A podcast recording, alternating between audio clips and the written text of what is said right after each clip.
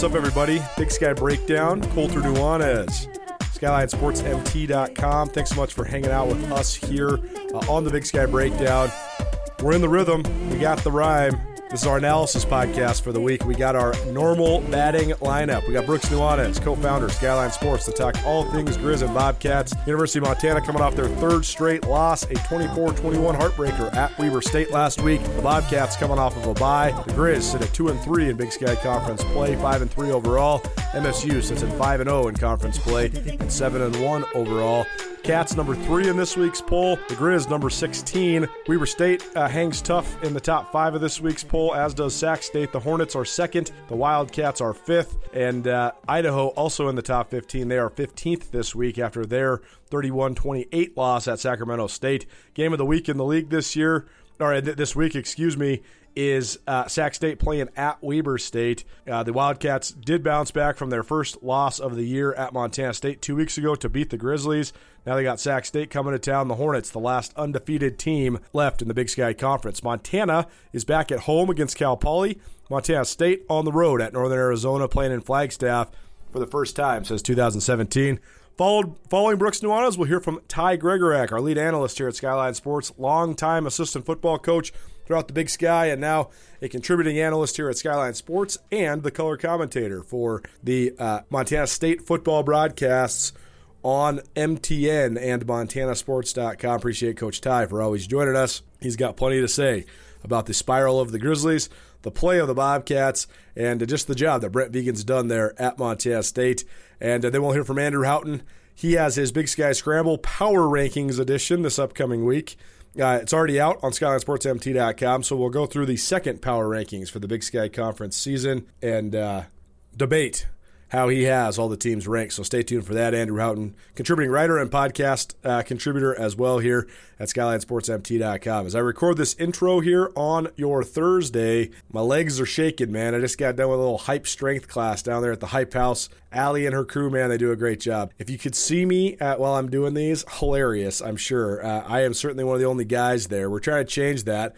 You want a fast, efficient, super challenging, and high-energy workout, go check out the Hype House. They don't just have spin classes now. They have these strength classes as well, upper body, lower body. We did some beat-based leg stuff. We're doing squat jumps and hip thrusts. And I tell you, it's great for the fitness, but it's also just so good for the mobility, the flexibility.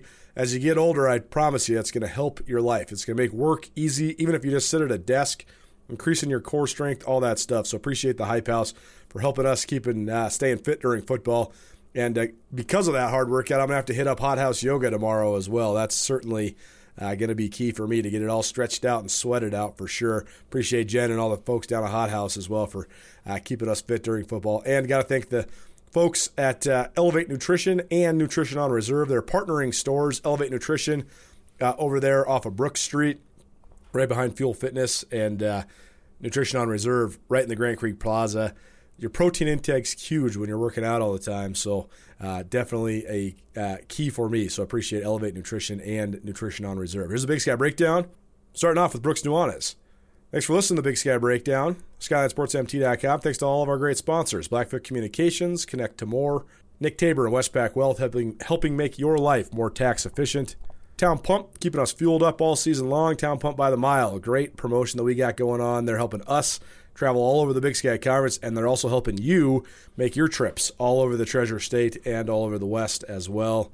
And we also got to say thanks to Opportunity Bank, your local bank, your opportunity, and J&V Restaurant Supply, your home for everything kitchen.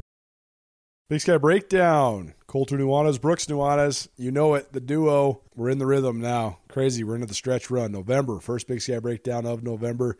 This is your analysis podcast for the first week of November.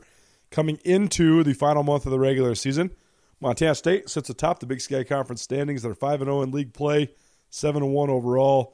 The Bobcats, one of just two teams left remaining undefeated in Big Sky Conference play, alongside Sacramento State, who posted a 31-28 win over the University of Idaho last week to knock Idaho from the ranks of the Big Sky's unbeaten. Sac State, Weber State this upcoming week should be a good one. Montana, they sit at 2-3 in Big Sky Conference play and 5-3 overall. 3 losses in a row for the Grizzlies. Certainly disappointing entering November. A couple get-right games for the Grizz before they play the Cats. Brooks, most surprising thing to you so far the first couple months of the season here? I'd have to probably lean on Idaho being, you know, so darn good. I figured that I really liked Kochek in my time that I got to spend around him in Bozeman for 1 year, and I thought he was a good coach and had a great, tremendous success at South Dakota State, offensive coordinator role, and I just thought it was a pretty good hire. I could see the fit, and I could see them playing tough like they have. They've been tough on defense, the Vandals have, for since their re-entry to the Big Sky, but freshman quarterback, I just didn't see them being a top 15, top 10 style team. The win in Missoula, obviously, over the Grizz, a huge one. So Idaho's up there. Sacramento State's continual ability to stay within the top of the ranks and not have any blunders.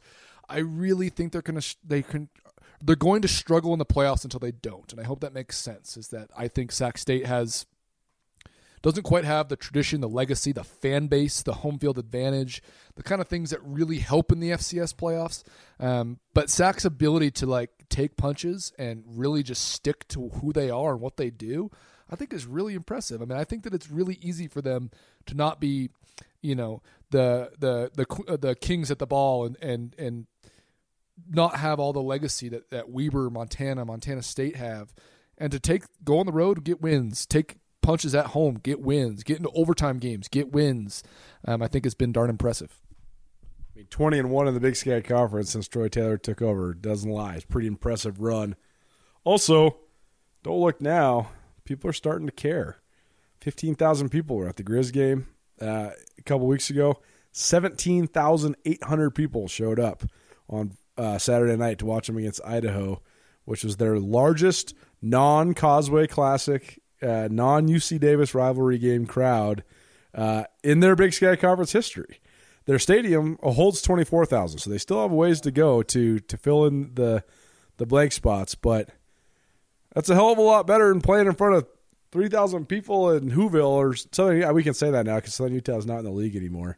God, I miss Southern Utah already. Saw Southern Utah's women's basketball team at the Marriott in downtown Ogden. No idea what the hell they were doing there. But they were there, saw them, there they were. And it's just funny how you're here and then you're gone. It's amazing. For those that think that there's not a lot of exposure for teams in the Big Sky, try not being in the Big Sky. What the hell happened to North Dakota? Southern Utah. North Dakota's got it going a little bit now in the Missouri Valley Football Conference. But, Brooks, it's certainly true. Idaho being in contention gives another quality team in the league. Sac State continuing to assert its dominance on the rest of the conference is such an intriguing deal. I think that the overwhelming opinion across the state of Montana was that it was a flash in the pan. I think people really wanted to believe it was a flash in the pan, but at this point, it's impossible to say that it is a flash in the pan because, you know, not only have they gone 20-1, but they beat the Grizzlies 3 years in a row, and that's a pretty good measuring stick. They've only got a chance to play the Cats the one time, so maybe that's a caveat, but either way, Sac State's been impressive. The other surprise in the league, at least broadly, big picture, is Montana on a 3-game losing skid.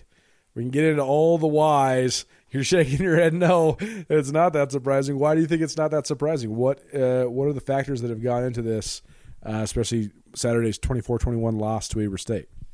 Well, I guess to be on a 3-game losing streak, you have to lose 3 games. But, I mean, a betting man before the season would say that going to number 2 Sac State and then the next week going to number 5 Weber are both games that you could definitely lose. So I guess the Idaho game would be surprising.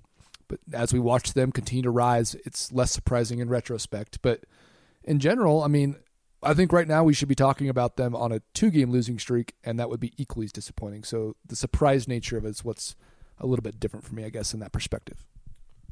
Is Montana underachieving? Were they overrated? Or where are we at with the why of the Grizz and their current skid? Underachieving. It's one of the more talented teams I've been around. You know, especially the depth piece of it, which I think that we've talked a lot about. Some of that depth, there's some guys that definitely, you know, play over their head, who I think are good players. And when you're on this team with this roster and you play in Washington Grizzly Stadium and you have this, the style and everything, I mean, not anyone, it's not plug and play by any means, but yes, those guys are having success, some walk-ons, some Missoula kids, some stuff like that where you're playing a little bit bigger than your britches, but in general, they have a lot of depth. The thing for me, Colter, is it's a little bit of a leadership issue, and I don't want to talk about. I see a lot on Twitter, like, hey, you know, pointing fingers at all these young kids. Think about if I talked about your daughter that way. It's like, okay, that's all fine. I get that, and I can agree to it in some level. But I also think that there needs to be accountability for people who ask for it, for people who not only they vault themselves into these positions and then they make it clear and known what the position is that they hold as a leader on a team. Bobby Hauck, we could talk about Patrick O'Connell, people like this. I think that they want these expectations and they deserve to feel the criticism that a lot of the fan base has provided. But I think a lot of it's leadership, Colter, coaches, star players. Tell me this. Out of all the stuff that's been going wrong, offensively, we can't run the ball, run an inside zone 35 times a game for 1 yard. Like what's going on there? No passes. I think they've, Riley, on your show yesterday, Corcoran, voice of the Grizz, said that they've completed they've had two plays of over 25 yards in like 7 weeks, or two in a game. Yeah, in a month. That seems just ludicrous. Like they haven't had more than two. Like that seems nuts. Okay, that can all be the issue. Is there anything more startling than the sidelines to you? Right. They seem dead. Like I saw there was a time where Patrick O'Connell was standing next to Bobby Hauck in Sacramento. And I get it's a late game. I'm not going to say the number of the person, someone that doesn't really play, was standing behind Bobby Hauck, hands on his head, yawning. I was like, I've never seen that in my entire life. Like the Grizz sideline thing is electric. Like there is partying on the pile. They create their own pile on the sideline to party on. Like someone comes off a sack, you're getting like 95 high fives. It's not the same. That's not happening right now. And if you want to talk about process and every week's the same, we do everything the same, we prepare the same, every team is faceless, we do all that. Well, then you got to take care of your own stuff, and you got to bring your own energy, and you got to have a tremendous level of leadership, not X's and O's. That shit doesn't matter. I mean, it does, but when you have better talent than everyone, it doesn't. It becomes a much more about the intangibles, and I just don't see those things. I continue to see those intangibles decrease along with the level of play, whether that's play calling or not. All of that's one and the same, but it's all decreasing at the same level, at the same clip, and I think that's very concerning. But then it all harkens back to coaching, though, because you have to wonder so many different things. To me, I think that this version of the Grizz is at their best when they're playing with an immense amount of swagger and arrogance. That's what they need to be playing like. And I think that it's harder to attain that when stuff's not going right. And also I think that so much of what they're being asked to do just isn't the right thing. And we've seen this is what team sports are, football specifically, but team sports are so great to watch and follow and also to play when things are going right. We've been on teams before where everything's clicking and the chemistry's great and you're feeding off each other and everybody's making each other better. At this exact moment, I actually think if the Grizz would have never been good on offense this year, I think they'd be in a better spot than where they're at right now. Because to be good and then to be bad and to be pressing and to be not putting your guys in a position to succeed, and everybody's feeling the pressure, you can tell from the play calling. There's no trust in the people operating the offense. That then breeds a fundamental unraveling within your team. And I'm not trying to say that these guys are at each other's throats or that it's like doomsday approaching, but the synchronicity that's required for the style that they need to play is not in sync. That's the whole issue. And then that's where you can have these scenarios where the dam breaks. Like the style of defense that the Grizz play, the dam's never supposed to break. It's never supposed to break. You're never supposed to give up a 47-yard touchdown run. You're never supposed to let Weber State get the ball back with 6 minutes to go and then you don't get the ball back. That's not supposed to happen. Some styles you can have the damn break because it's complementary style football where the seesaw, the pendulum swings back and forth. Not with this team. You need, if it's going to be the defense carrying the day, the defense got to carry the day. But I also you wonder how much of this is just, because they are so systematic, disciplined, they do the same thing over and over and over again. Well, at some point, if the same thing isn't get you the results you desire, you got to do something different. My fundamental concern for the Grizz is that they win games based on ferocity and just going way harder than everybody. They lose games for a whole bunch of reasons. And I think that they think that the solution is just go harder. I seriously think they think the solution to running the ball better is just to go harder. It's not going to work. Like, I guess how many times can you run inside zone against the best front seven in the league? That's not you. It's insanity. Like, it's crazy to watch. It's modern day football. It's not just about being tough and going hard anymore. You have to have some sort of a creativity and schematics to like get your guys open in space. You know, one of my favorite things that happens week to week is when Bobby Hauck says, "Coach, what do they do? What does Weber State do on offense?" And he goes, "Well, they do it the same thing that everyone in the country does, except you." Every team, according to Coach Hauck, runs the exact same spread concept principles, except the Grizz. So if every team does it, and every team has some success, any kind of success would be okay at this point. Why don't they do that? I'm not totally sure. I thought one thing that I found was so striking. It was one of the most alarming things I have heard in years. Is at the Monday press conference, Robbie Hauck said, "We all just step up and play, injuries or not. I had no idea that Patrick O'Connell wasn't in the game until after the game." That has to be a lie. And if it's not a lie, that's one of the most outrageous things I've ever heard. If you take the best player on your team off of the field, you need to adjust how you play as a player. As a senior leader who is one of the most important players on any side of the ball in the entire league in Robbie Hauck, you need to now play different because the dude in front of you that's making everything in the back happen is no longer there. Conversely, on offense, it feels like everyone knows that Chris Brown is on them. It's not like, oh, we just plug and play. Next guy up. It's like, well, why don't you treat Chris Brown like that? You don't even know that Patrick O'Connell's not in the field, and then everyone's just freaking out that Chris Brown's on the field. It's like the exact polar opposite of what you say your culture is, of what you say how our program is run. I think, like I mentioned, I think that is not only shocking, I think that it comes from a leadership position of how you address that. And I do think it's coaching. I do think it's players. I think that it's a mix of both, but you're kind of playing both sides of a coin that's not flipping. Well, I just wonder then if the thoughts and the theories are just antiquated, because so much of this is about protecting the organization and the individuals within the organization from the noise, but that you can't protect anybody from the noise now. You have to teach people. You have to teach young people how to absorb and then learn from it. You can't just ignore it. You can't live in a bubble. It's not possible anymore. It's why the old school way of doing it, like do that. Why? Because I told you so. It doesn't work anymore. Do that. Why? You have to tell kids why. It's what teaching is now. They have to know the why.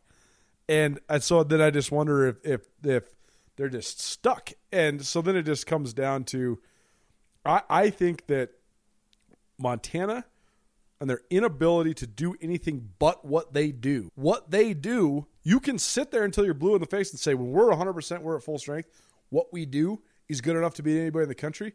Well, guess what? You're never going to be at full strength in the scope of a football season ever. And also, you've proven that doing what you do against Sac State, you're not going to win. And if your goal is the Big Sky Conference Championship, you got to just do something different. They have to figure out ways to adjust. Right now, this moment in time, November 1st, the Grizz are the easiest team in the league to figure out how to attack. Their scheme is complicated, whatever, but you know exactly where the weaknesses on the scheme are, and you also know they're not going to adjust it. There's not going to be a surprise package where Justin Ford's playing in the nickel and you have three corners on the field instead of three safeties. They don't have it. They don't ever do it. It's the same shit on offense. They don't do anything different. It's all the same. So then if you are going to be like that, you are going to run the exact same thing. You're going to be Great Falls CMR of 2003, and you run 144 zone and QB waggle, and that's it. Then you got to get your best players the ball all the time. If you're going to run 2x2 on offense, you're going to run 11 personnel out there all day long and just do the same shit always. Okay, that's fine. If you are doing that, you should probably throw the ball to Cole Grossman, or you should probably throw the ball to Junior Bergen. You got to figure out a way to get the ball to your dudes. Mitch Roberts is a nice player, whatever. They got to get the ball to there. If you have these athletes, you got to figure out a way to isolate that guy against a guy he's better than. Give him the ball.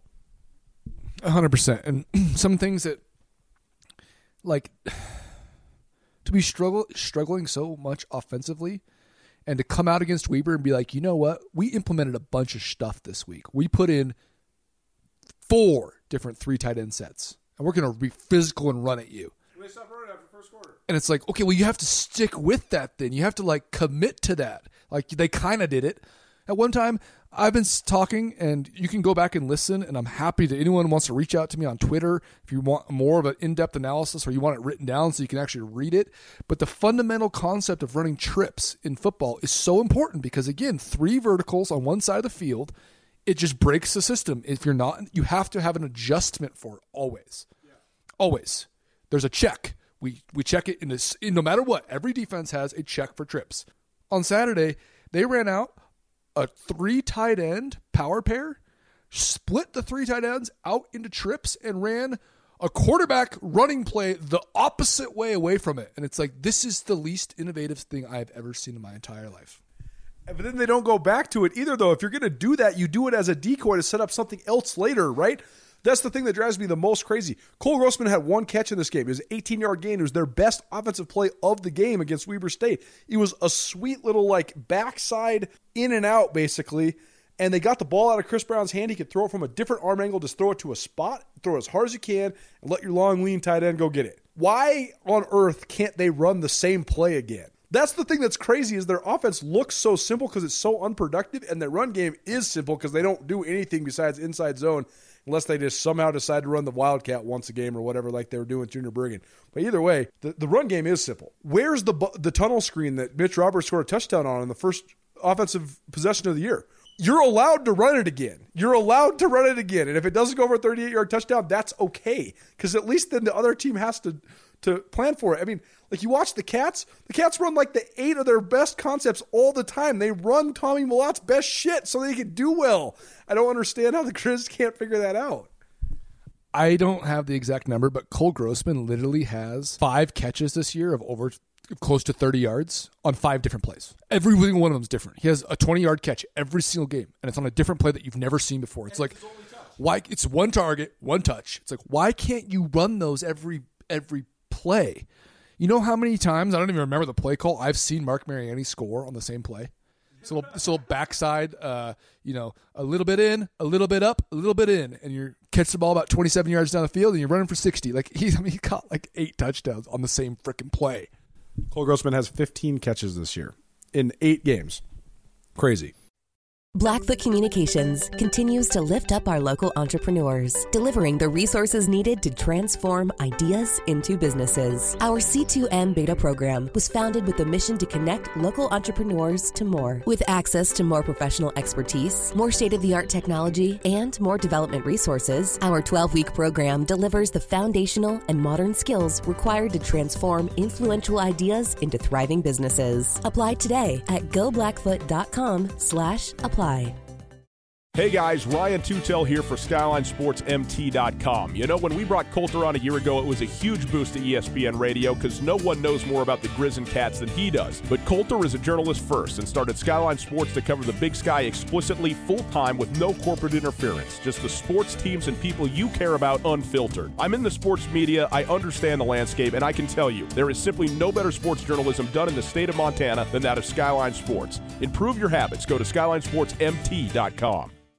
Big Sky Breakdown, Brooks Nuanez at Skyline Sports, joining us here on the Big Sky Breakdown. Thanks to all of our great sponsors, including Blackfoot Communications. Blackfoot helps you connect to more. They can also help you with small business networking, fiber, small business development. They've been integral in helping us bring Skyline Sports to the point we've got it to now, and a proud sponsor of everything on our podcast network across all of our audio avenues. Brooks, we could sit here and scream about the Grizzlies for forever. I do think that I think it's no question that they prepare really well. That preparation, though, I wonder if it just lacks flexibility, because I think at this day and age, and this is just something that you have to accept in life. You know, nothing is like it was 15 to 20 years ago. Society changes, people change, the world changes. You have to change. You have to change. What that worked in 2008 works now in the world. Nothing really besides love. And I don't really know how much of that is going around right now for the Grizz. So, you know, I wonder where Montana goes from here. But all that said, they do have such a momentum-based style. I think they have an opportunity to get two momentum-building wins, and they're going to go into Bozeman with a 7-3 record and an opportunity to influence their playoff lives, whether that means needing a win to get in or needing a win to get a seed or whatever it might be. But there's still a lot in front of this Montana team. I think the 8-3 would be slightly disappointing on how you would have penciled out their record, but I also think that we had them at 9-2, so that's only one game delineation. And you talk about their senior quarterback getting knocked out, which for better or worse, it does have a huge influence in the way you operate. You got to be better at your backup quarterback, got to have a better system for the guy if he is going to get knocked out, especially when it's such a part of college football. But all that said, there's still a lot in front of the Grizz. So, I mean, just last thoughts on Montana before we touch a little bit on the Cats. I agree with you. There's a lot ahead of them, and I'll just leave it at that. The one thing that I wanted to touch on real quickly was I thought it was really interesting yesterday. Bobby Hauck talked about what makes a good kickoff return team, what makes a good special teams unit. And he said the players need to feel like they're important and they have an impact. And right now, I talked about some of the sideline demeanor and some of those depth pieces not playing with as much confidence. And I feel like right now, Montana is so much hinging on winning on defense and special teams that those guys that are on those depth units right now do feel like they have an impact and they feel like it's negative. And if you don't get that turned around, then you don't have anything to play for, because it's just such an important piece of learning how to play with confidence, but also instilling confidence in young people. What has changed? What stayed the same? All that is, it's a bunch of philosophical stuff that is for a different podcast, or our spin-off podcast called Bubblegum and Blitzes. But in theory, you need to instill confidence in young people, and I hope that Montana, if they can find a way to do that, I think that the sky's the limit. I think that they could easily finish 8-3 or 7-4, make the playoffs, and who knows from there. All right, let's talk about the Cats briefly. The Cats coming off of a bye, they're 5-0 going into the stretch run here. One thing that I think is funny with the way that the pundits talk is that what you think of what the schedule is for each team in July becomes fundamentally different from what the schedule is for teams in November. In other words, the Cats look like they've had a much easier schedule than the Grizz or a lot of the other teams in the Big Sky today, because Eastern Washington is 2-6 and UC Davis is 3-4. But UC Davis and Eastern Washington were playoff teams last year. So in July, we were talking about how the Cats had a really tough opening to the schedule because they had to play at Eastern, and they had Davis coming to town. And so it's interesting just the perspective that changes as the season evolves. All that said, I think that the scheduling thing is something that's talked about ad nauseum in the Big Sky Conference. It has an influence, but I think that it's maybe used as a crutch way too much. All that said, Montana State has played – they've hardly played well from start to finish in any game when Brent Vigen's been the head coach, but they've played well at the finish of almost every game since Brent Vigen's been the head coach. That seems like such a good formula for Montana State, and that's why they're sitting here 19-2 against the FCS under Coach Vigen since he took over last year. Yeah, they have a tremendous ability to ride the momentum wave and also to kind of halt when the dam breaks a little bit. So they kind of can do both, which is unique, and that makes them really dangerous. When you get on top of them, when you start to roll and they aren't playing very well, they have an ability to mitigate it. And then if they're playing well, especially offensively, they just roll people. So they scored 35 unanswered points against Weber. They scored 34 unanswered points 3 weeks in a row. How about that for a stat? 34 unanswered, exactly 34. Not more or less, exactly 34 points 3 weeks in a row. Unanswered. Yeah, and it seems like, you have some philosophy and some implementation of offense there to do such a thing. I think that Montana State is really good. I think they have a bunch of talent, and they have a really good scheme on both sides of the ball. One thing that I think is interesting, Colter, I think that it needs to be applied all levels of football and all football conversations, is that we oftentimes talk about players having a skills, a rating, like a video game rating. Tommy Mellott is a 92. Patrick O'Connell at Montana is a 98. I think it's vitally important to understand, not only week to week, but within a game, that your rating can fluctuate, that you can just be banged up and not playing that well, and you can be an 84 in the preseason and be playing like a 62. You're like, no, these guys have talent. It's like, in a vacuum they have talent, but like right now that guy is actually terrible. Like this one guy, this unit, this position group is not playing well. They don't have the talent we all thought they would. Just like you're talking about the schedule, Montana State's schedule right now looks easier than it did in retrospect. Well, it could also get harder coming up because we can't, you know, the teams can improve and get better. Players can improve and get better. Players can also get worse. I oftentimes think that we kind of just say, no, he's one of the best players in the league. He was one of the best players in the league. And Tommy Mellott can be the best player in the country next week, and that might not be true the week after, but I think it's very important to add to the conversation of momentum is a thing. It does play week to week, but there's also attrition is also a thing, and it does play week to week. I just find it very impressive. See, one thing that I find in terms of what our role is at the media, when you establish a narrative, like if you're within a program and you're a coach, you're a player, you're establishing a narrative about your program, or you're touting yourself, you're patting yourself on the back, either consciously or subconsciously, about the things that are the strengths of your program and of your team. When you do that, then you have to go back it up. And I think that when teams talk about the variety of playmakers they have on offense or the unbelievable depth that they have on defense, it's such a hard thing to sustain. And then when if you ever have a chink in your armor when it comes to sustaining it, then it manifests itself. It's very hard to get back on track. The Cats don't really tout much of anything besides touting everything. It's a very interesting way that Brent Vigen goes about it. And you wonder if that's just the way that you stay so steady. They were never talking about their depth over and over again. It's always just that we have confidence in every single guy. And then they've showed that they have among the most depth of anybody in the country because they've had, like Brent Vigen said, after their last victory against Weber State, he said, I'm tired of talking about the guys that aren't playing. Let's talk about the guys that are playing. It's just insert guy here. Whenever they insert a guy, he seems to be ready to roll, and there's really no discernible difference between the guy behind him. You know, there's certainly certain caveats there, but Montana State hasn't missed a beat really no matter who's in the lineup. Yeah, they sure haven't, and I think that has to do with their ability to have retention during the week when they're implementing scheme, you know, especially offensively. If you got a new guy, they build new scheme for him and they install it that week. And I mean, that's pretty high level stuff, man. That's just, it really is the telltale sign of a mature team, a team that really can implement stuff in 1 or 2 days, practice it up because it all falls in the same philosophy, you know? So you're talking about big picture stuff. It's easy to add more milk to a bowl of cereal. It's hard to, you know, make a cream sauce out of the bowl of cereal overnight. So I think that it's an interesting perspective on what it is like to put young people in a position to succeed. Ask a lot from them, but also have like fundamentals and basics that go along with it. Montana State has a program right now, and most people are pretty bought into it of the guys that they, you know, within that 2 and 3 deep. One thing that I thought is so interesting this year, Colter, this is a much broader or has a more depth to it than we have time on this podcast. But how the hell did both these special teams get so bad? Why do neither team in Montana State have a special teams coordinator? Neither of them do. There's no special teams coordinators in Montana, period. BJ Robertson is like selling insurance. No, he sells – BJ's out there. No, he sells the software that people are using to film high school games and get the film up and stuff. He's selling that stuff. BJ, go be a special teams – I know. It's wild, man. I was trying to think about it. I bet you I've seen like 5 or 6 kick and punt returns for touchdowns in my whole career. And the Cats have given up like 5 this year.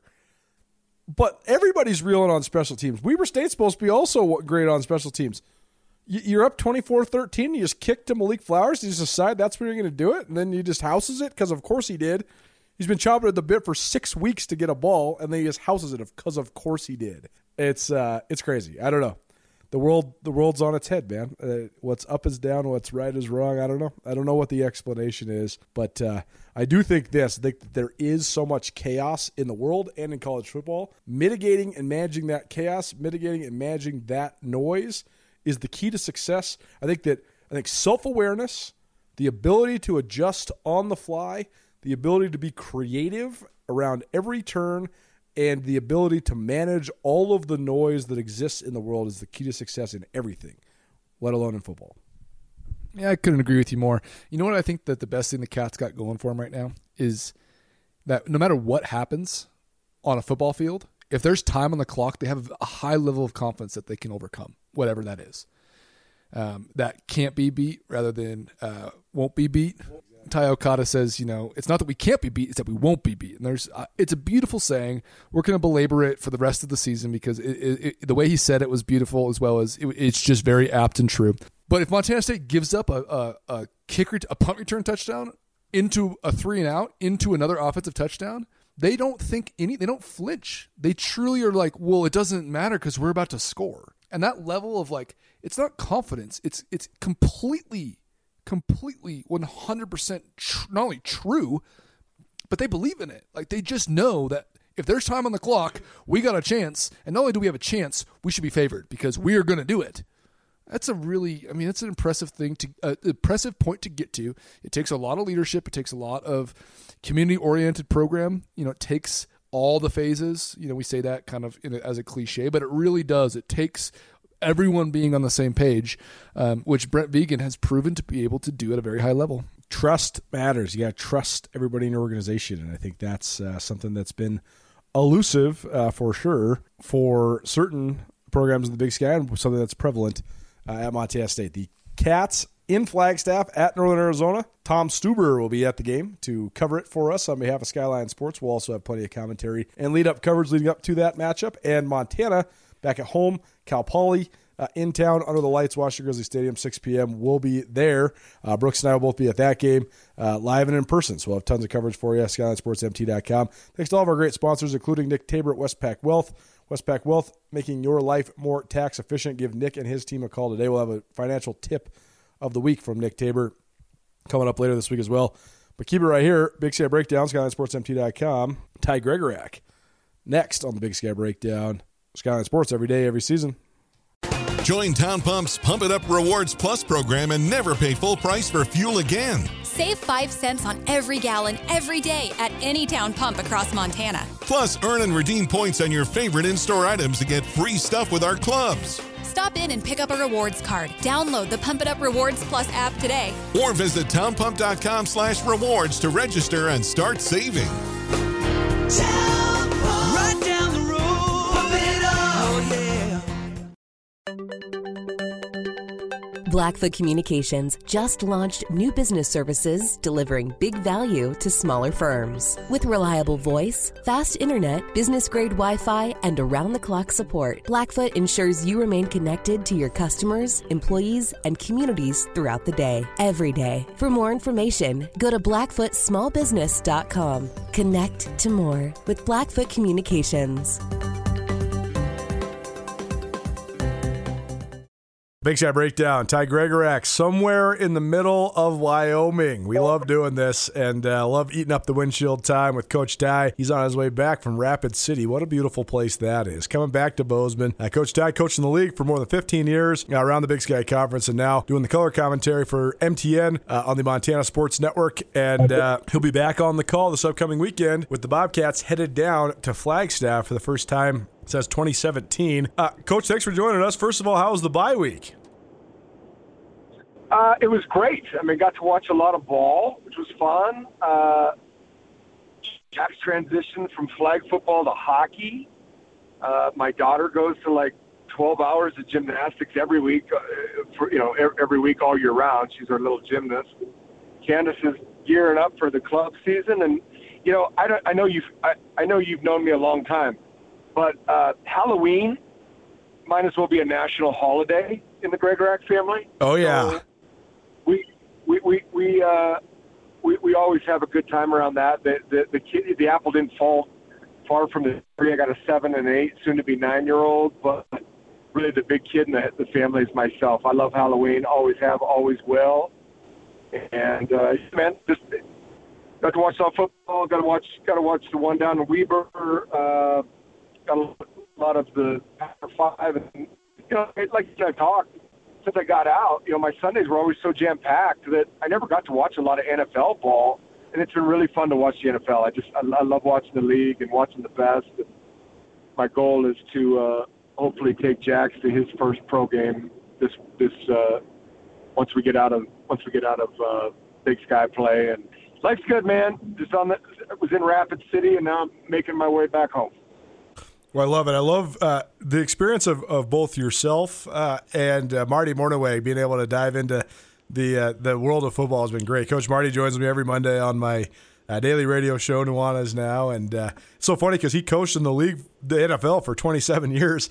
And then I started getting him to do my stuff with me. So then he realized he was watching the NFL all the time. And, first couple of weeks, he's like, man, the NFL is exciting. He's like, I never realized how exciting it was when I wasn't working in the league. It's so fun to see you guys get to see, what all these fans have been loving for so long.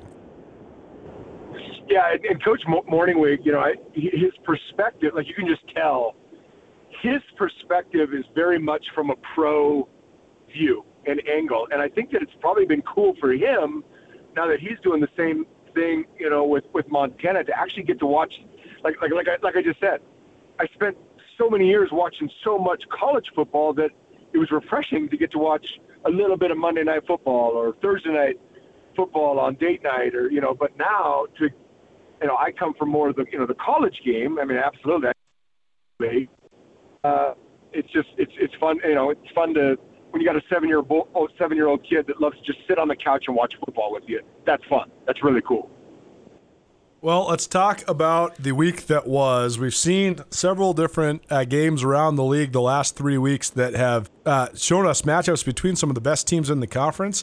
I definitely think we can say Idaho is in that mix as one of the best teams in the conference, and that's a great story with Jason Eck taking over there in Moscow. And Sac State just keeps on rolling. But the number one storyline in the league right now is the free fall of the Grizzlies. They were 5-0, and now they're 5-3. They're 2-3 in league play. You can look at this in the small picture, the big picture, and I think that both of those are applicable.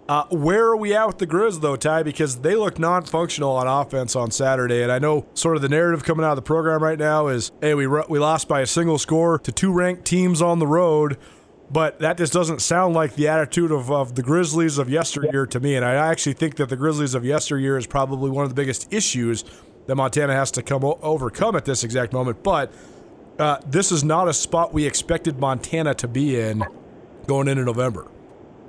Yeah, and, if we don't have dueling games, which is actually pretty rare, I watch the Grizz. And, it's unfortunate to see what's happened, but I got to say this started over a month ago in Pocatello, because I watched that game. I think that was our UC Davis game, which was late at night on ESPNU. So if my memory is correct, but it was crazy for me, and I'm assuming you would say the same thing, because you and I were both in the press box for the Weber State game. Now, I don't think Weber State played necessarily that great. I don't think Montana State played that great, but to watch what Montana State did in essentially running roughshod over a very good Weber State defense. And a lot of that was Tommy being Tommy. Some of those were not designed runs. He just, couldn't get an open receiver or good coverage, and he took off and run. But watching that live, in person, and 347 yards, almost 350 yards of offense, and essentially controlling the game after, we'll call it midway through the second quarter. You just sit there and go, wow, this is amazing. I mean, because I know the starting quarterback's not playing. Anytime the starting quarterback doesn't play, I mean, that offense, that team is probably not as good as if the starting dude's playing. I mean, that's science, man. But just the inability to get the ball going on the ground, it does Chris Brown no favors, and when they can't, again, I think I said it on air last week, Colter. I think Montana State might be one of the best inside and outside teams in the country. To do what they're doing year in, year out, and not be a triple option team is incredible. And it's not like every dude on their front five is the is the Montana lines that you and I knew in the early to mid late 2000s, where they're just these massive human beings. Justin Perkins is a 2-year starter. He's shorter than you, Colter. I know. And these guys are moving guys. They're moving, D linemen and linebackers from Weber, and just to watch that unfold on Saturday. Whew, I mean, I listened to your program a couple of days ago. Montana State knows they're kind of one-dimensional, but they do it really well. And I think the Grizz just kind of look like having a tough time getting the ball into their playmakers' hands. And I mean, again, they had the ball almost as long as Weber. They had turnovers, and yet, but they're not completing drives, and they're not getting explosive plays. And you know, they've hung their hat on their defense now for a couple of years, and they play good hard defense. They do. I know they give up some stuff. I mean, when you're as aggressive as Coach Bear is with this outfit, you know, you're going to give up a play or two every now and then. But I don't know, man. It's they've been on the road the last couple of weeks, but I think they need to go out and play pretty. I haven't got a status update on their quarterback starters that aren't playing right now, or at least weren't. I don't know, man. It's kind of fascinating to watch this thing unfold the way it has. You've been a part of teams that had high expectations, that had, you know, picked to win the league, picked to, you know, be a national championship contender, whatever. When those expectations sort of start to slip and you lose a few, what's the hardest part about keeping it in line? What's the hardest part about bouncing back and getting back to top form? Well, I think that so everything I was just saying about how they've had some dudes down, they have scrapped. There's been some, you know, in the last couple of games. I mean, Sacramento State, I actually fell asleep. I think Candace watched more than I did, but they've done a lot of good things and put themselves in position to win these games. They just can't, and I think it's just a matter of, you know, I mean, I know Coach Hauck said it a few weeks ago. In football, there's going to be a winner and there's going to be a loser. It's really hard to win a game, let alone a whole bunch of them. They've scrapped with, you know, top 15 programs over the last few weeks. Outcome hasn't been the way they want it. Realistically, unless you know, train wrecks happen in Bozeman and Sac, they're out of the conference picture. That being said, there's still so much to play for, and that's what those coaches are preaching. Guys, we take care of business. We're still very much in the national conversation. They're Montana, man. You finish. You know. Eight and how many regular seasons? 8-3 would be what they'd be if they won out. 8-3. Well, I mean, you're still going to be a pretty high pick in the playoffs. I mean, you're Montana. You're going to get a ton of revenue. Now they slip up one more time, then you're going, whoa, okay. You go from, can we make a natty run, to we're out of the playoffs. How did we get here?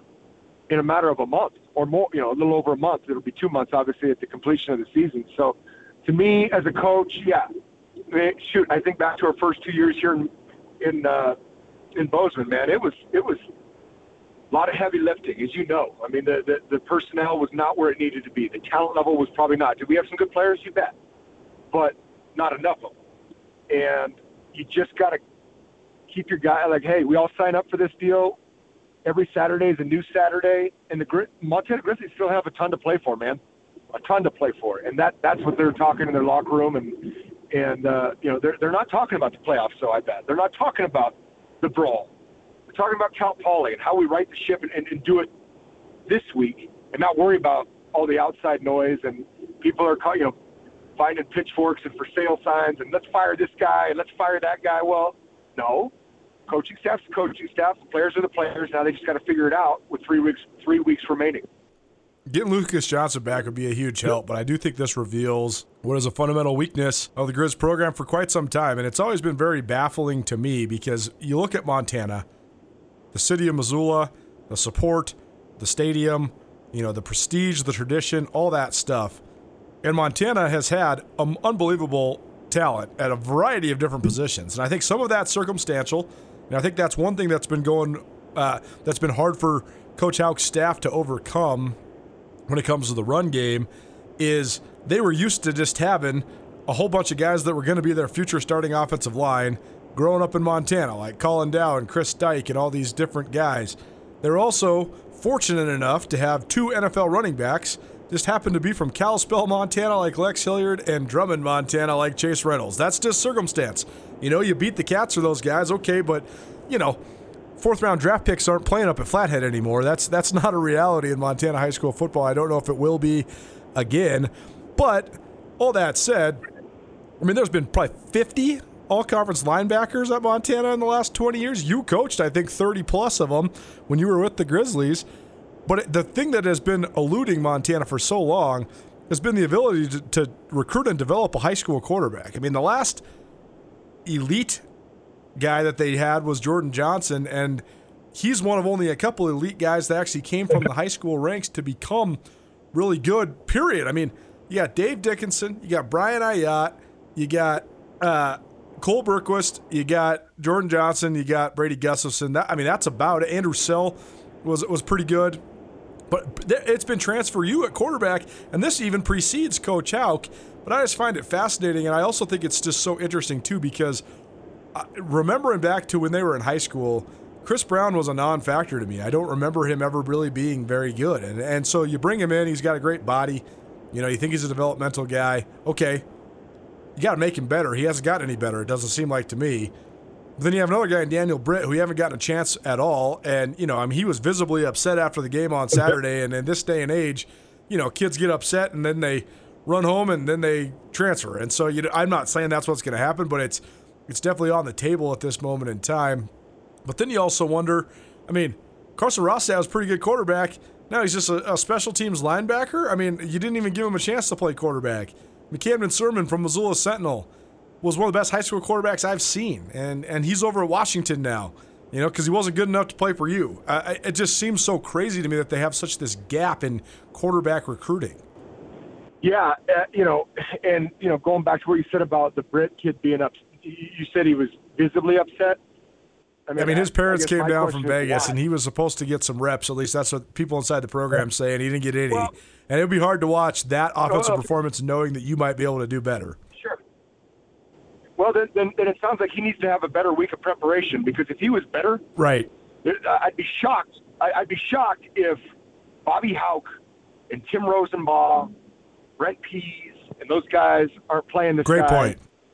Because, I mean, you know what I mean? Like, all I'm saying is, okay, he's upset. Yeah, it was a bad day on offense. Well, be better than the other guy. He's obviously not, otherwise he'd be playing, in my mind. But yeah, man, it's you know, I know that fourth round picks aren't coming out of Kalispell, but second round picks are coming out of Dillon.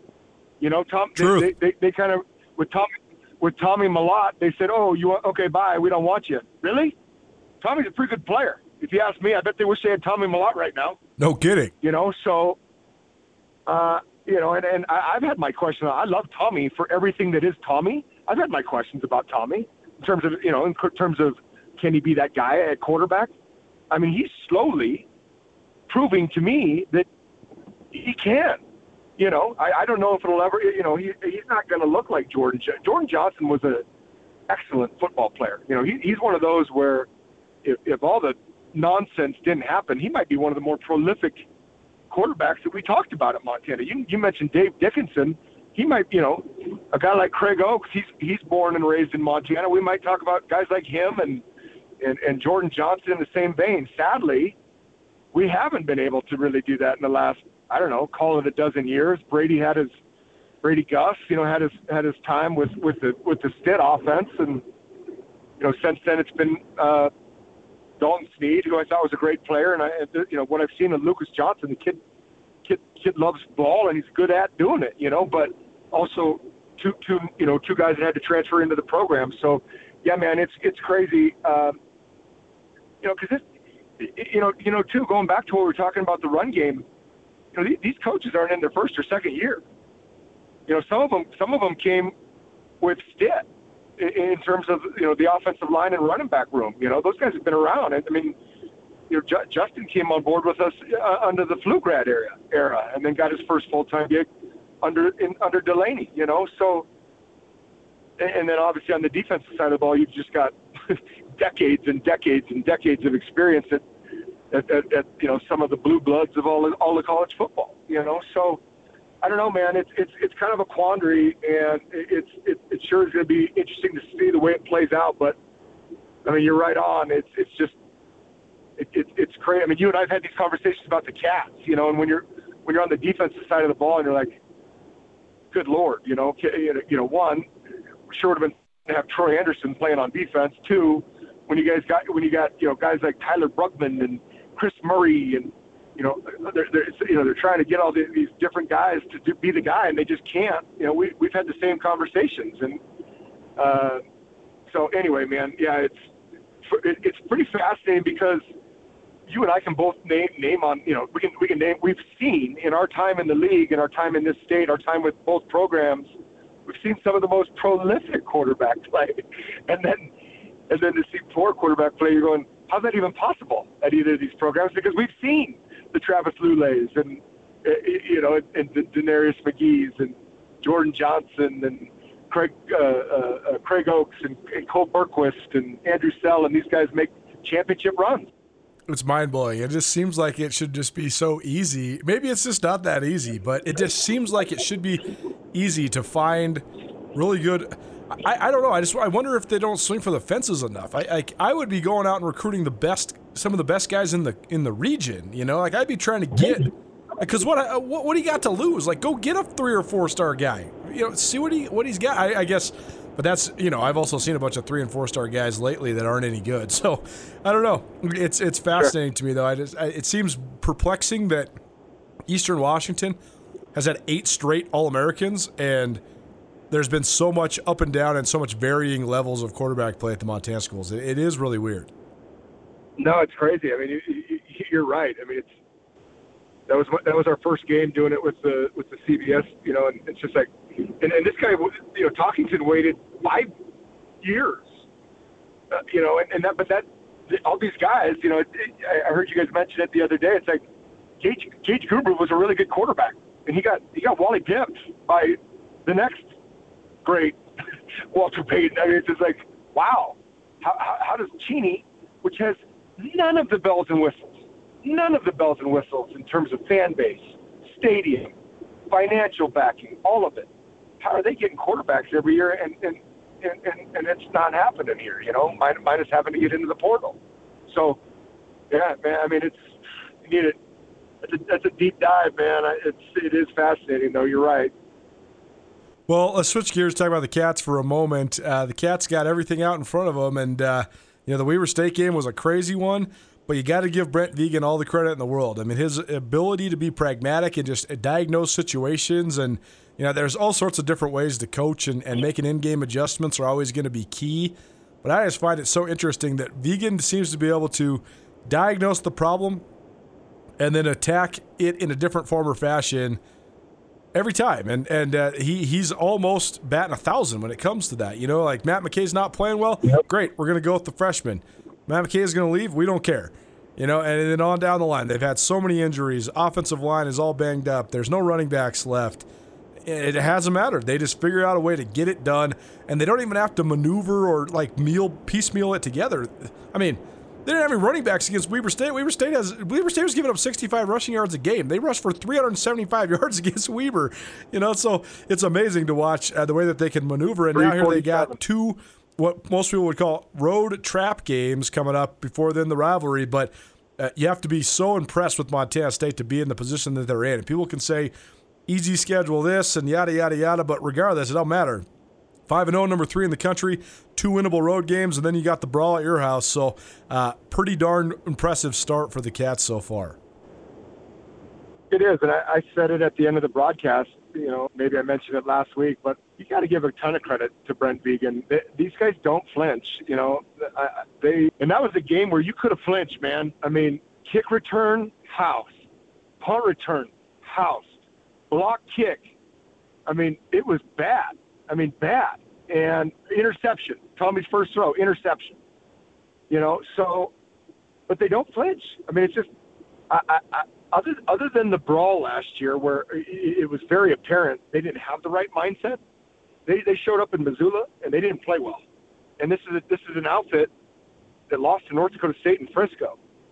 He makes one of the great coaching moves I think both of us have seen in ever.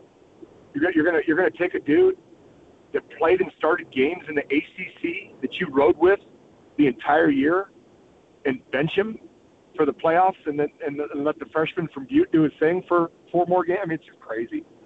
So, Okada and they lost a lot of really good talent, but they brought back a lot of veteran, mature dudes. And, you know, guys like Callahan O'Reilly, when they needed a play, he made a play. Eastern Washington, they need a play, Ty Okada makes a play. You know, and, I mean, you know, I know their schedule. I mean, really? You want to talk about schedule? Okay, let's talk about the first 5 games for Montana. I mean, I recall Montana State having to go to Oregon State, Montana having to go to Eastern Washington, the Inferno, not an easy place to play. They won. Weber State, good team, top 5 team. They won. You know, they find ways to win. That can't lose mentality is something he's instilled, and it's impressive, man. His record, I mean, him and Troy Taylor's record right now for two years in the league, you're like, or three for Coach Taylor, I guess now, but it's unbelievable. It's unbelievable. It's so impressive, and I think he just does such a good job of diagnosing things and put it on full display. What do you think about this week then? I mean, both these schools now have a chance to get right. I mean, Montana's got Cal Poly, a winless squad, coming to town, and Cats are at NAU. Weird place to play, and sort of crazy that no one on this team, no one in this organization has been to Flagstaff. But where are we at with this first weekend of November? Well, you know, it's God, I can't remember which coach said it. You know, October's, you know, for the pretenders, November's for the contenders, and both outfits are still very much in contention. Obviously, you got Sac State and Montana State, who kind of are basically writing their own destiny. I mean, they went out, they're co-champs. You know, 7,000 plus feet's never easy. It's just it's a, you know, going to a dome. It's high elevation. You're stressing the heck out of hydrating, starting like yesterday. I mean, just hydrate, because that's up there now. I mean, Bozeman's in the mountains, but Flag's like really in the mountains. I mean, you're way up there. So, you know, it's, you know, you don't want to see them let down or you know, have a letdown, you know, play to their level. But I don't know, man, they've had to go on the road. And, you know, that first quarter against UNC on the road wasn't real pretty, but man, they shut them out for the next 3 quarters. Eastern balling, you know, tried to kind of give it away there at the end, but won on the road, you know. So they've proven that they've got the right mentality, that business trip mentality, when they do have to leave Bozeman. So, yeah, I mean, you got 2 in a row. So kind of what, obviously, the 2 in a row that Montana had to go face look a lot different than the 2 that Montana State are now going to go face on the road. But still going on the road in this league is not easy. It's not easy to sleep in a hotel with a roommate and, you know, guy right next to you, and having to take the plane trip, and, you know, it's just everything's different. So it's a matter of focus, and I think that Coach Vigen and his staff have done a good job of keeping these kids extremely focused when they go on the road and you know, looking to start out November on the right track. He's Ty Gregorak. He joins us each week here on the Big Sky Breakdown, SkylineSportsMT.com. Coach Ty, thanks for being here, man. Travel safe. Thanks, guys. Appreciate you.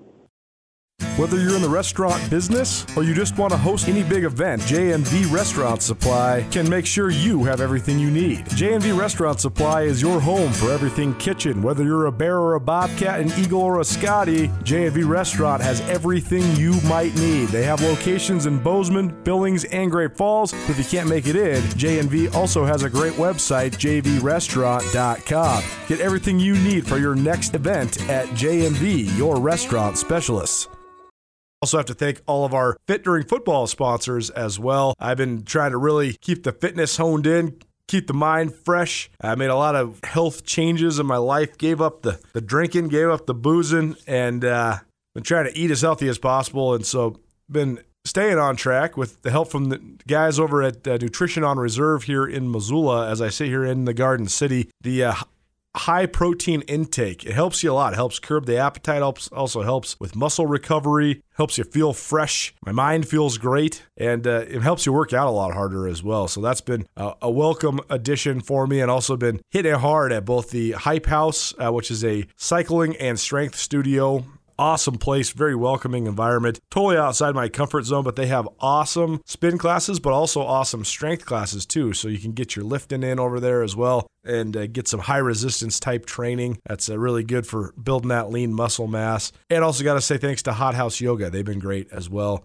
helping me relax, wind down, you know, but it does, it kind of juices you up a little bit too, you know, because you get to sit there and be with your thoughts and stretch it out. And it's very challenging physically too. A lot of body weight strength being built as well, but you kind of just get to be, and you get to let go of things and really explore your own mind. And it helps you return to center. And then if you're doing it early in the day or in the middle of the day, boom, you hit it and charge hard towards the rest of the day. So, yeah, thanks all those great sponsors for helping me out. If you want to learn more, you can visit all their websites, Nutrition on Reserve, Hype House, and the Hot House Yoga Studio. Check out all those fine sponsors if you're trying to get fit.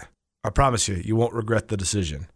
Big Shot Breakdown rolls on. World Series is rolling. We got our number 3 hitter up now. That just means the best hitter in the lineup. At least that's how baseball used to work. Now they hit Kyle Schwarber in the leadoff spot. Don't know why that is, but we're here with Andrew Houghton, SkylineSportsMT.com, where there's a lot of hats, producing our ESPN radio show now and also curating Soccer in Snow and Smoke, a soccer podcast, talking all things soccer around the state of Montana and even internationally sometimes. So we're going to talk some Big Sky Conference football today.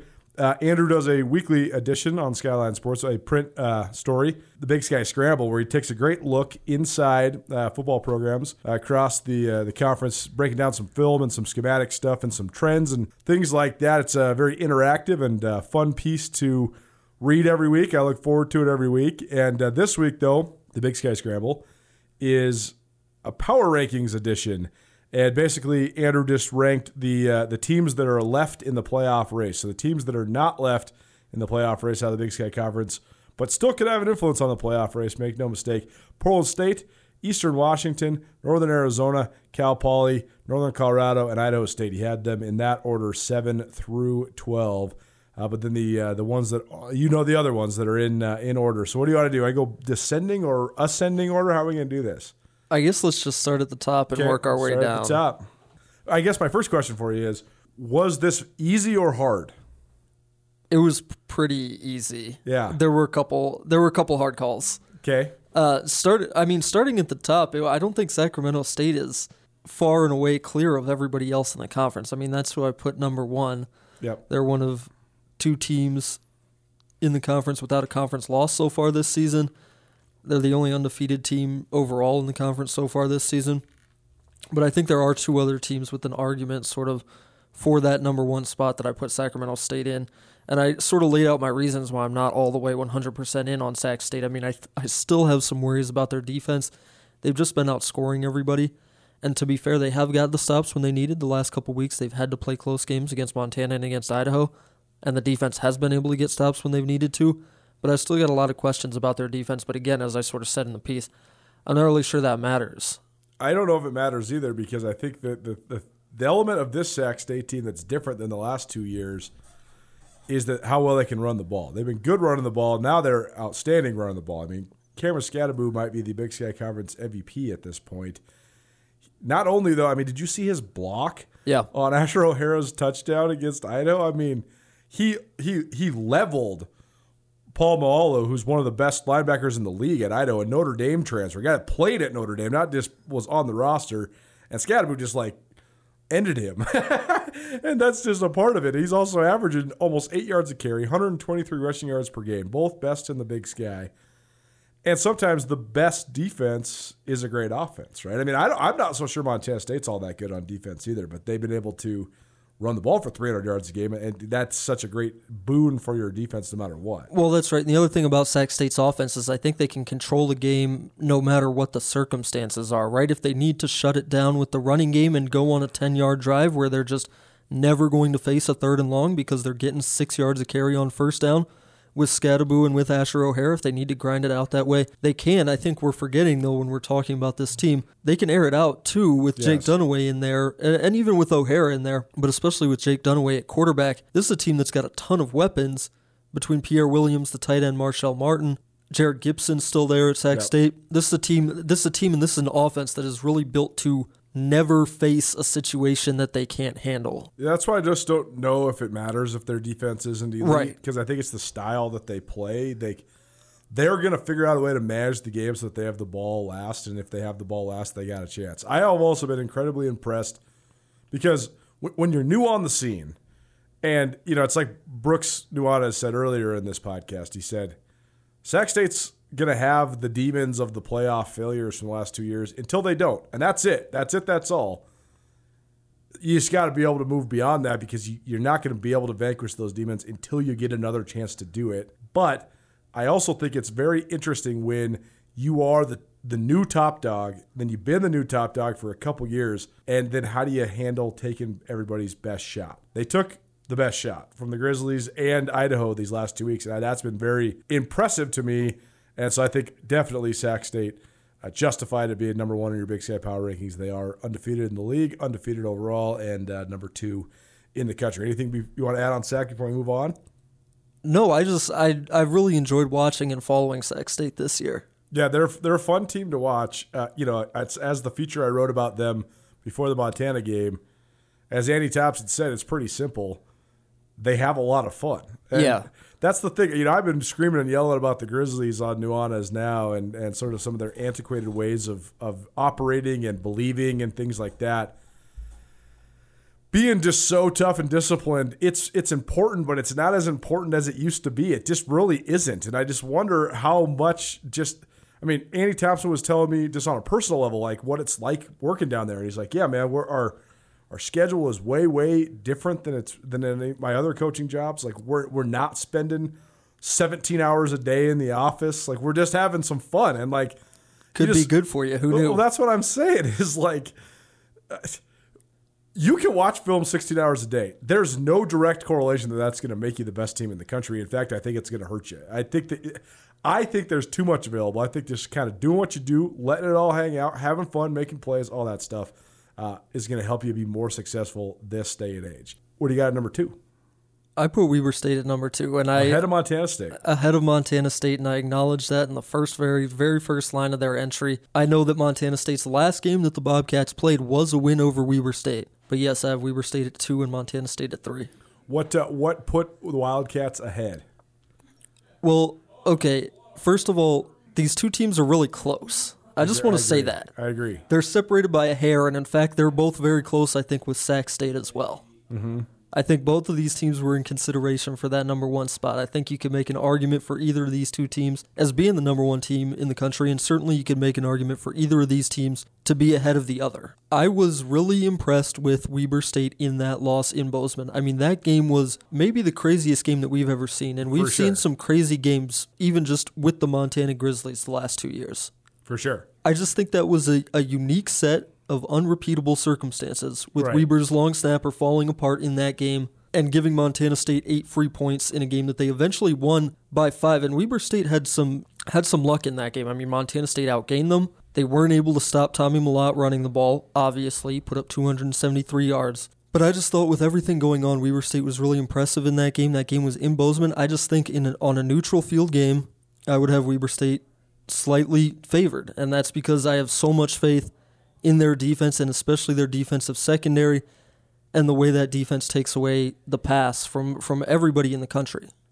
I would contend this just because I think that the long snaps and all the crazy things that happened were certainly a huge part of the game.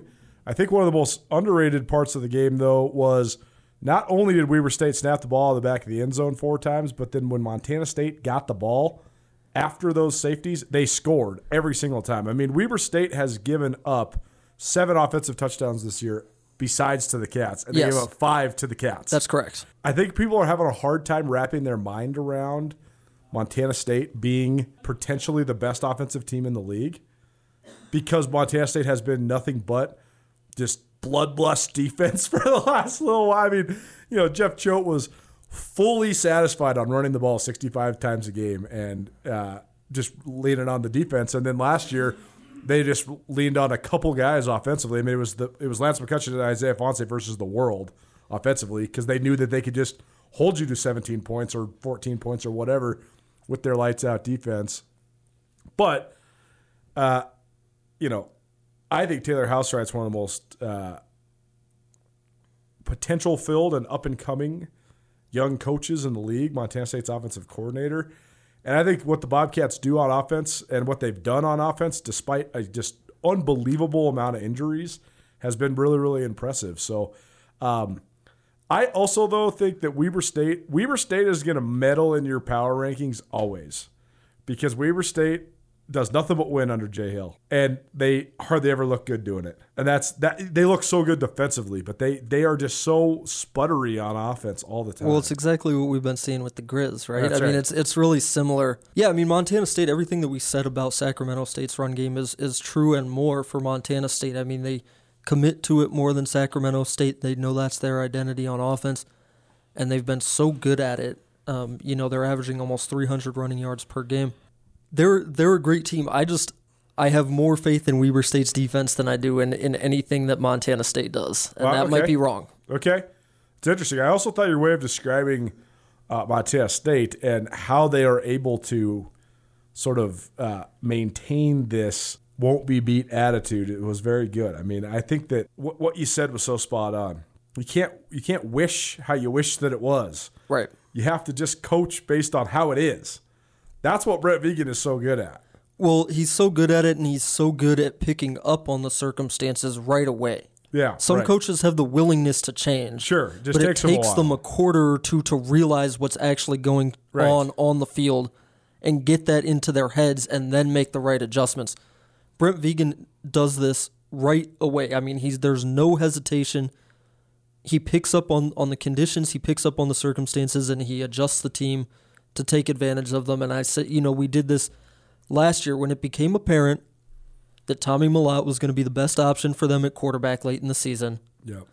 No hesitation about making that change, and no acknowledgement of the risks of making that change, right? That's the most fascinating part. Most coaches would say, oh, man, if we bench our starting quarterback, we believe in our decision, but people are going to think. Our players are going to think. The locker room's going to think. Right. This guy's going to transfer out, and things are going to go bad. This is the decision. This is the best thing that is going to happen. So this is what's going to happen. Yeah, it's amazing. Right, and the same thing in that game against Weber State. I mean, a lot of people would have said, okay, we can't throw the ball. What's the best way for us to win this game? What's the best way for us to move the ball? And a lot of coaches would have arrived at the answer, which was to run Tommy Mellott 30 or 35 times, and then been like, well, we can't do that. He's our starting quarterback. He's our only healthy quarterback right now with Sean Chambers out. What are going to be the consequences of doing that? Brent Vigen just says, well, this is the best option. That's what we're going to do, and we're going to switch over into it immediately. There's a lot of things that make Montana great, from the mountains and lakes to some of the finest towns in the West. But what really makes this place special is you. Our communities are full of people who are working hard to build good lives and remarkable things. At Opportunity Bank, our passion is helping folks do just that. Together, we can make a good thing even better. Opportunity Bank of Montana. Stop by and see us or visit us online. Member FDIC. Join Town Pump's Pump It Up Rewards Plus program and never pay full price for fuel again. Save 5 cents on every gallon every day at any Town Pump across Montana. Plus, earn and redeem points on your favorite in-store items to get free stuff with our clubs. Stop in and pick up a rewards card. Download the Pump It Up Rewards Plus app today. Or visit townpump.com/rewards to register and start saving. Town Pump. Right down the road. Pump it up. Oh, yeah. Big Sky Breakdown here on SkylineSportsMT.com. Andrew Houghton joining us. Appreciate all of our great sponsors, including Opportunity Bank, your local bank, your opportunity. All right, so then so we got Sac State 1, Weber State 2, Montana State 3, and then you got the Vandals. Yeah, and I think, man. The Vandals are so funny to me, too, because this last several weeks we've gotten such a full dose of watching all of the teams outside of Montana. We've watched the Montana teams very intently all year long, as we always do. And then we've gotten full up front, up close and personal with all the rest of the contending teams in the Big Sky Conference in October. I mean, we got live looks at Idaho, UC Davis, Sac State, and Weber State multiple times. Idaho's the team that's looked the best to me. I'm not saying they are the best. They looked the best when they beat Montana and Missoula than any of these other teams, just in terms of playing these clean games. These games have been sort of crazy. I mean, Sac State against Idaho early and late was really good, but like in terms of front to start to finish execution, Idaho against Montana was the best single game performance we saw in October. Okay, so Idaho is the reason I didn't split this up into tiers this time, right, which is normally what I do, because splitting it up into tiers helps sort of resolve a lot of the complaining, for example, for putting Weber State ahead of Montana State. If I just say these teams are in the same tier, they're basically the same. Right. It stops people from complaining about it so much. But I would have had to put Idaho in that first tier, and I just wasn't sure if I could get there with them. They've proven it over and over again. I mean, I think that if you look at it and you look at the way they play and you go back and watch them play in these games, Idaho's a national title contender. If you're saying that Weber State, Montana State, Sac State are national title contenders, I think Idaho's right up in that group with them.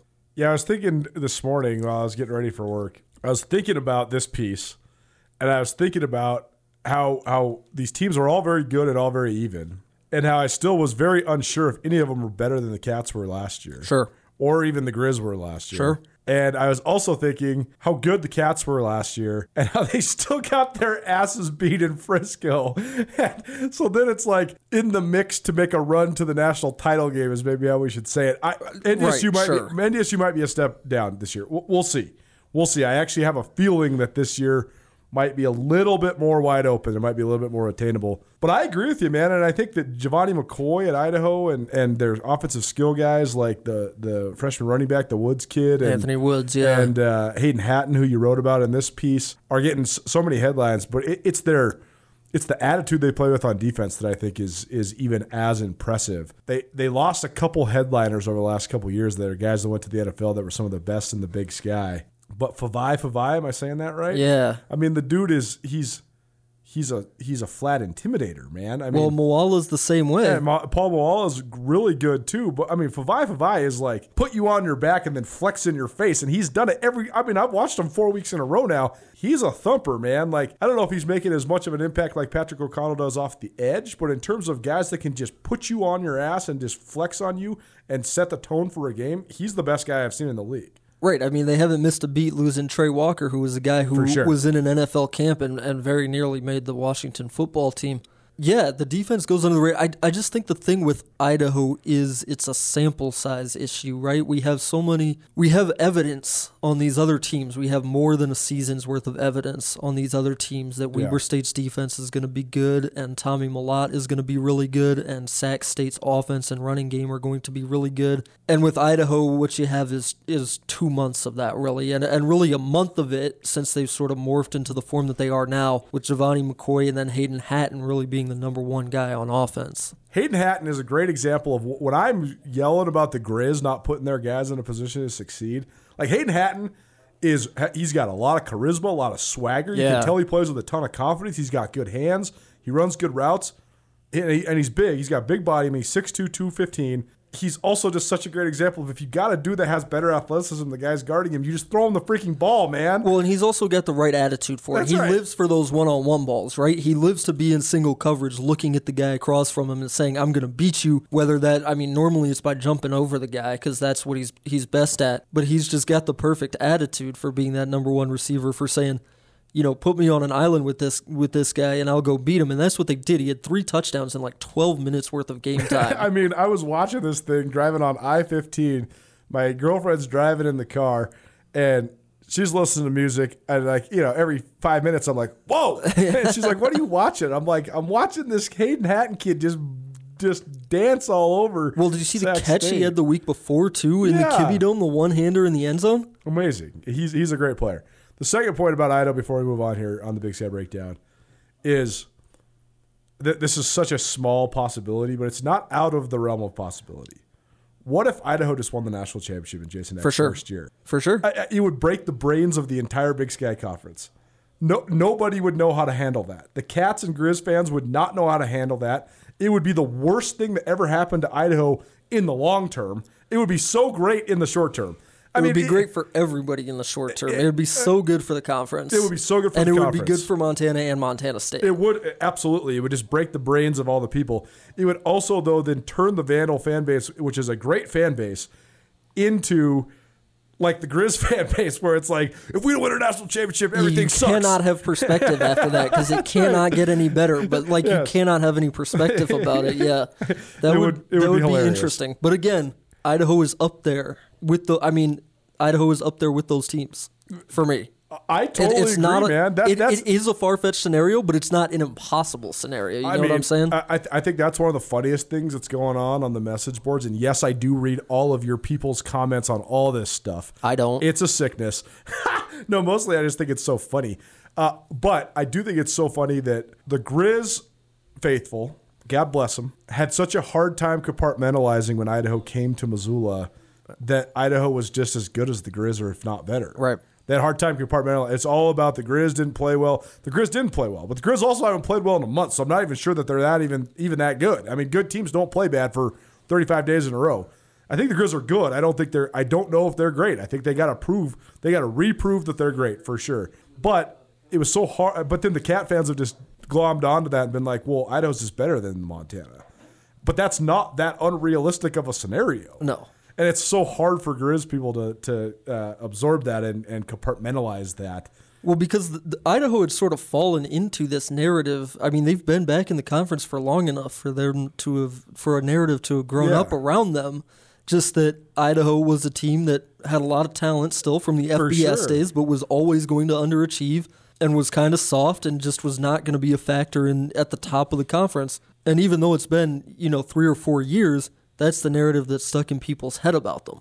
For sure, 100%. And I just think people have a hard time realizing that there's so many factors that go into winning.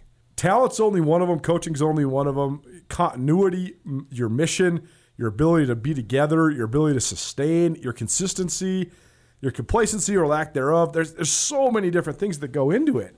And also just like the element of resentment. And I think Idaho had a ton of resentment going on in their program because of the guys that were at the head of it. And then they got rid of it. And they bring in Mr. Happy-Go-Lucky, the funnest coach in the league. And Jason Eck just was like, what a situation to step into. You got a team that has a roster flush with talent. You add 5 really good transfers to it. And then all of a sudden you're off and running, and you're in the mix for the Big Sky title your first year. But he's hit everything right? Yeah. Because the big question on the roster was the quarterback, and even though he brought in a transfer, he clearly made the right decision there, and the development of Giovanni McCoy this year has been astounding. You talk about him bringing in transfers, Favai, Paul Mawala, all those guys, just getting them to mesh and to play well together. It's a difficult coaching job. I just think he's hit everything right on the head this year. Even the stuff that we're not seeing X's and O's wise from game to game. And that's why then when you talk big picture, it's going to be so hard for him to follow this up. And that's also why it's been so impressive to see what Brent Vigen has done, because Vigen stepped into a situation where it was flush with talent, a hungry group of guys, a player-run program. He maxes it out, and there's all of the reasons in all of the world for them to have a complete fall-off this year. When Tommy Mellott hits his head on the turf at Eastern, I'm sitting here thinking, well, there it goes. That's the beginning of the end. Well, they were 2 plays away from losing that game too, for sure. And you just think, wow, that this is going to be a slow demise, and then not so much. Here they are, 5-0 in league play. Big Sky breakdown. Andrew Houghton. Okay, so now we're to the team that a lot of people on this pod are listening for, and you got the Grizzlies in the mix, but down there at the 5 spot, and I don't really think I can argue that Montana hasn't been any good for a really long time. It's a close call between them and Davis for number 5. I mean, they have the exact same resume right now. For sure. And that's just unfathomable to think about. I've been racking my brain thinking to myself, did I just misevaluate the Grizz coming into this year? Because I picked the Grizz to win the league. Yep. I thought the Grizz were very good. I thought it was absolutely going to be Bobby Hauck's best team since he's been back at the helm. But I've been thinking to myself, did I just misevaluate the Grizz? And then I think to myself, I don't think that we misevaluated the talent. I do think we didn't consider what would happen if it started to unravel on them. And that, I don't know if it's been a complete unraveling as much as it's been poor circumstances, but we just talked about poor circumstances for 3 of the 4 teams that we talked about in this before we got to the Grizz. And they haven't had the unraveling that the Grizz have had. Right. If things unravel for you when one thing goes wrong, that's not a good team, right? Then we misevaluated them if that's what's going to happen. If you have to be at level 100 just throughout the season for things to go right, for you to perform at your top level, then that's a problem with your team. Yeah, that's right. You know what I'm saying? And you're right. I mean, it's just been a sort of cascade, and it's been a waterfall of things going wrong and bad breaks and injuries, of course. But good teams find a way to snap out of that, right? And maybe I think we'll see the Grizz do that in the next 2 weeks because they don't they're not playing good teams, and I think they'll come back and look really good in these next 2 weeks. But just you have to find some way to stop the slide, and I think we did. I'm not sure if we misevaluated the Grizz in the preseason coming into this season as much as it's just we focus too much on the strengths of the team and not enough on the potential weaknesses. Yeah, and I think we also just didn't focus enough on their whole system, and their whole strategy is based on do what we do as well as we possibly can, or we're just going to out-effort you. Right. Well, now there's enough good coaches in the league that realize you can attack that effort and make it into a weakness. Or you can – if you find a chink in their armor, they don't have – They won't adjust. Yeah, they won't adjust to it. They don't adjust. Right. They don't adjust. They don't. Your greatest strengths, your greatest weakness. It is incredibly impressive that they can play as good a defense as they do without having personnel packages. It's actually insane in modern day college football. I mean, freaking Billings Senior runs the nickel when they play Sentinel. You know what I mean? Like, you gotta have a different package. But the Grizz don't when they're playing well. But then when it starts, I don't know. It's funny because we did our best and worst case scenarios for all the teams in the Big Sky back in August. And one of the things I said was the worst case scenario for the Grizz is if the quarterback play was mediocre and the offense was not pulling its weight and the defense had to win the day all the time, how long could that be sustainable, especially when there's a narrative that the offense is going to pull its weight? How much does that cause just unrest in the ranks? And then all of a sudden that came true. That's exactly what's happened. And now you can't drum up enough momentum on special teams to carry the day for the offense. You can't. I mean, the Grizz defense, the dam broke for the first time against Weber State. Yep. No one's been able to run against it, no matter what their pluses and minuses have been over the last Sac State can do it. 3 years. No one runs against the Grizz. My jaw was on the press box table watching Weber get the ball back with 6 minutes to go and then pounding it down Montana's throat to close the game. Without Josh Davis. I've never seen that happen to Bobby Hauck. Like, it must have been an unbelievable experience for Coach Hauck. As I wrote in my game story, that's what Bobby Hauck did to the rest of the league for 7 years in a row back in the first stint. So, my how times change, my how the tables turn. So, the Grizzlies sitting there at number 5. Anything else on the Grizz? Well, I just think that we misdiagnosed that the chances of that happening, that worst-case scenario happening, were higher than we thought that we're going to be in preseason, because it's easy to dismiss as a far-fetched scenario, as an unlikely scenario. Yep. But I guess the thing is that when you can hope for health from your quarterback, the issue is that when your quarterback gets hurt, you go from having the second or third best quarterback situation in the league to the absolute worst. The worst I've ever seen. That's a problem, right? We just misdiagnosed how costly that could possibly be, no matter how unlikely it was. We could go off forever about this, but the last thing I'll say on this, too, is that there's no way that Chris Brown's the second-best quarterback on Montana. They should, and if he is, then that is such a referendum on the staff. You got to be better. I mean, this is not an attack on Chris Brown. He can't function, man. I feel bad for him because he can't play in Division I games. Like, he can't process it. He just clutches the ball until he gets sacked. Yeah, and I guess the other point that I sort of made in the story is that they don't have a guy on the outside who can make it any easier for him, right? Yeah. We think they should. We have guys who look like they have the potential to. They don't have Hayden Hatton. They don't have... But maybe Cole Grossman could be Hayden Hatton. I don't know, man. I think if he could be, it would have happened by now. Maybe. That's the biggest question about the Grizz. It's so easy to look at Cole Grossman and say, oh, man, there are things outside of his control holding this guy back. Yeah. But it hasn't happened, right? Yeah, for sure. The other thing I kept thinking about was that when I watched him in high school, Chris Brown was completely unmemorable to me, and I was just so surprised when they were recruiting this kid out of Bozeman. I thought they were doing it all for optics, just to like rub it in the cat's face, even though the Cats didn't even offer Chris Brown. And Carson Rostad was one of the most unforgettable quarterbacks I've ever seen in Montana high school football. And I never even got to watch him take college reps because he played quarterback at Montana for about half of a redshirt year. And then they're like, ooh, 6'3", 220. We got to put that guy at outside linebacker. And I don't know. Well, now we're just digging. But that's the thing about Chris Brown, right? Chris Brown was a developmental guy coming out of high school. Right. I mean, he was a guy who had the frame and he had the arm for it. Yeah. But everybody knew when he came in that there was going to have to be work done on that guy to make him into a Division I college quarterback. And we thought that there was a good ball of clay there for the developmental staff to work with. And he hasn't got any better. But we knew that he was going to have to get better from where he was coming out of high school to be able to play Division I football. And it's just, that's a referendum on, like you said, the coaching staff more than anything. UC Davis, your last team in this week's Big Sky Scramble Power Ranking, the last one that remains up for playoff contention. I thought Davis was good when I watched him in Bozeman. I think Davis is good. Yeah, I think they're good. I think Davis... I think that Davis could win all of the rest of their games. I don't think that they will, but I think they could.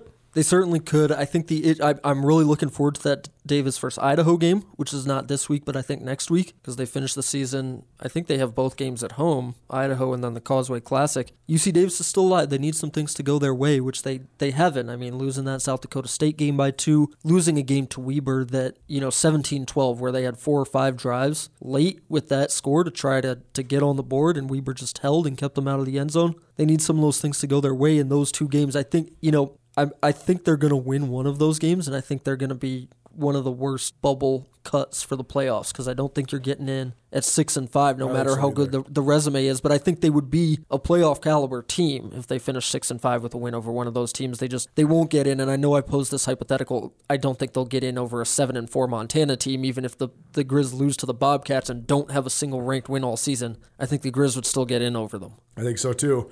UC Davis is going to be kicking themselves for those 3 missed field goals, at Weber State earlier this year. That game was at home, I think. Or I guess at UC Davis when Weber was in Davis. Yeah, that's right. I mean, that's going to be, if they finish 6-5, that'll be that'll be the game that held them out of the playoffs, and they'll regret that. The 2-point conversion at the end against South Dakota State, totally. But of course the field goal. Well, they had missed an extra point to make them go for 2. If they just make the extra point, then it's 24-24. You're going to overtime. Maybe you have a whole different story there too. Kickers, man, they're important. So are long snappers. Oh man, I never in my life thought I would see a day where the Grizz kicker, especially with Bobby Hauck as the head coach, was 4 of 11. It's just. And how many of those have been blocked? They've had, I think they've had 3 blocked in the last 2 weeks. Right, one of them just happened to go in against Weber State. But I mean, they've had 1, 2, 3, 4 field goals blocked, and they've had at least 2 extra points blocked, and they've missed 4 total extra points and 7 total field goals, 11 missed kicks. We don't have any problems we don't have any issues on special teams. Unbelievable. Andrew Houghton, SkylineSportsMT.com. You can check out his great writing. Throughout every week, throughout the rest of the football season. You'll also find him here on the Big Sky Breakdown, presented in part by Nick Tabor and Westpac Wealth. Westpac Wealth, helping make your life more tax efficient. Thanks for being here, man. Thank you, Colter. Part of the glory of building a business comes from leaving a legacy to ensure your business continues thriving into the future. Have you asked yourself lately, what is your plan? Forming a personalized business succession plan is essential to know the passion you put into your business will carry on. Nick Tabor at Westpac Wealth is here to help you navigate all your business succession and retirement planning needs. Give Nick a call at 728-6699 and keep the spirit of possibility vibrant while making your future more tax efficient with a personalized business succession and retirement plan for you.